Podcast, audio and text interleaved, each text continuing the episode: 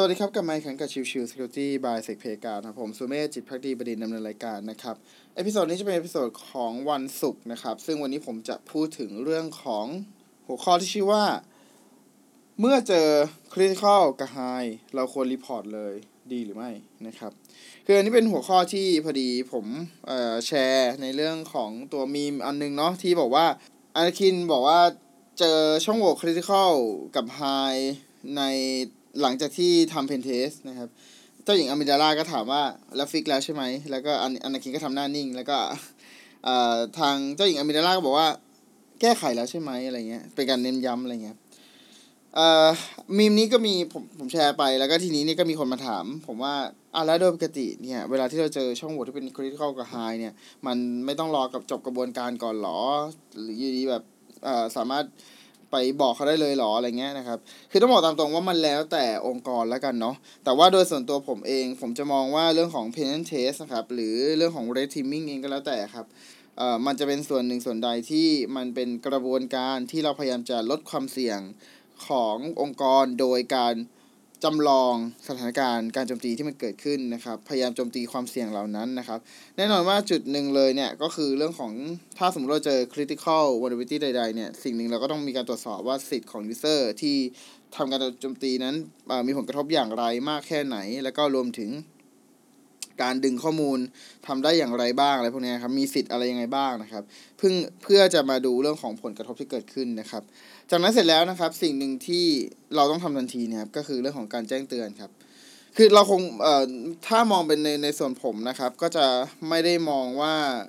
การทดสอบจะต้องรอให้จบ process การทำ pentest ทั้งหมดก่อนแล้วค่อย report ทีเดียว แต่ผมมองว่าเมื่อใดก็แล้วแต่ที่เราเจอช่องโหว่ที่เป็น critical หรือเป็น high เราควรจะทำการ report ให้กับลูกค้ารีบทำการแก้ไขโดยทันทีนะครับหรือรีบวางแผนในการแก้ไขโดยทันที เพราะว่านั่นหมายความว่าในช่วงเวลาที่เรากำลังทดสอบอยู่ ลูกค้ายังอยู่ในความเสี่ยงเสมอนะครับ ดังนั้นสิ่งหนึ่งที่จำเป็นเลยคือเขาจำเป็นที่จะต้องลดความเสี่ยงให้ได้เร็วที่สุดและมากที่สุดเท่าที่จะได้นะครับ ซึ่ง ในส่วนของฝั่ง Pentest เองนะครับ ก็ต้องมีการเก็บพวกหลักฐานอะไรต่างๆ เก็บหน้าจอ screenshot เรื่องของ section ต่างๆ อะไรเงี้ยเป็นหลักฐานในการทำ report ไปด้วยเลยทีเดียวนะครับ นั่นหมายความว่าโอเค ต่อให้เขา fix ไปแล้วใด ๆ ก็แล้วแต่มันก็จะไม่มีผลกันใน report เพราะว่าเราได้มี record ทั้งหมดอยู่แล้วว่าเราเจออะไรบ้าง และเราผลกระทบที่เราสามารถทำการโจมตีมันทำอะไรได้บ้างนั่นเองนะครับนั่นคือจุดที่สำคัญมากๆสำหรับในเรื่องของ การลดความเสี่ยงให้กับองค์กรนะครับ ซึ่งในที่นี้ก็เป็นเรื่องของการทำ pentest ไปเจอช่องโหว่ที่เป็น critical กับ high อยู่นั่นเองนะครับ แต่การที่บอกว่าวิธีการทำของผมเป็นแบบนี้ไม่ได้หมายความว่าทุกทุกที่จะต้องเป็นเหมือนกันนะครับ คือในบางครั้งในบางที่นะครับที่ที่เขารับทำเพนเทสเนี่ยเขาอาจจะรอให้จบโครงการก่อน แล้วค่อยมารวบรวมผลทีเดียวก็ได้นะครับ ก็แล้วแต่ มันไม่ได้ไม่ได้ขึ้นอยู่กับว่าเป็น practice แบบไหนนะครับคุณขึ้นอยู่กับองค์กรเลยว่าเขาจะมองมุมมองไหนนะครับ แล้วก็รวมถึงการจะแจ้งเตือนจะแจ้งเตือนลักษณะแบบไหนอะไรเงี้ยครับดังนั้นเนี่ยมันก็ก็คนละมุมกันนะครับ ไม่ได้บอกว่าสิ่งที่ผมบอกว่าเอ้ยเวลาที่เราเจอ critical แล้ว หรือ high แล้วเราต้อง report ทันทีเลยนะ แล้วองค์กรทุกๆองค์กรจะต้องทำเหมือนกันครับ ไม่ไม่จำเป็นครับแล้วแต่ policy แล้วแต่ process ขององค์กรนั้นๆนะครับ โอเค episode นี้ก็ประมาณนี้นะครับ ก่อนจากกันไปนะครับ ยังคงย้ำนะครับว่าทาง Secure-D Center นะครับ เรารับตำแหน่งนะครับสองตำแหน่งนะครับ ก็คือเรื่องของ Senior Incident Responder นะครับ มาคอยมาช่วยผมนี่แหละในเรื่องของการทำ Incident Response นะครับ อีกตำแหน่งหนึ่งก็คือเรื่องของ Junior Incident Response ซึ่งก็เป็นการทำ Incident Response คือการ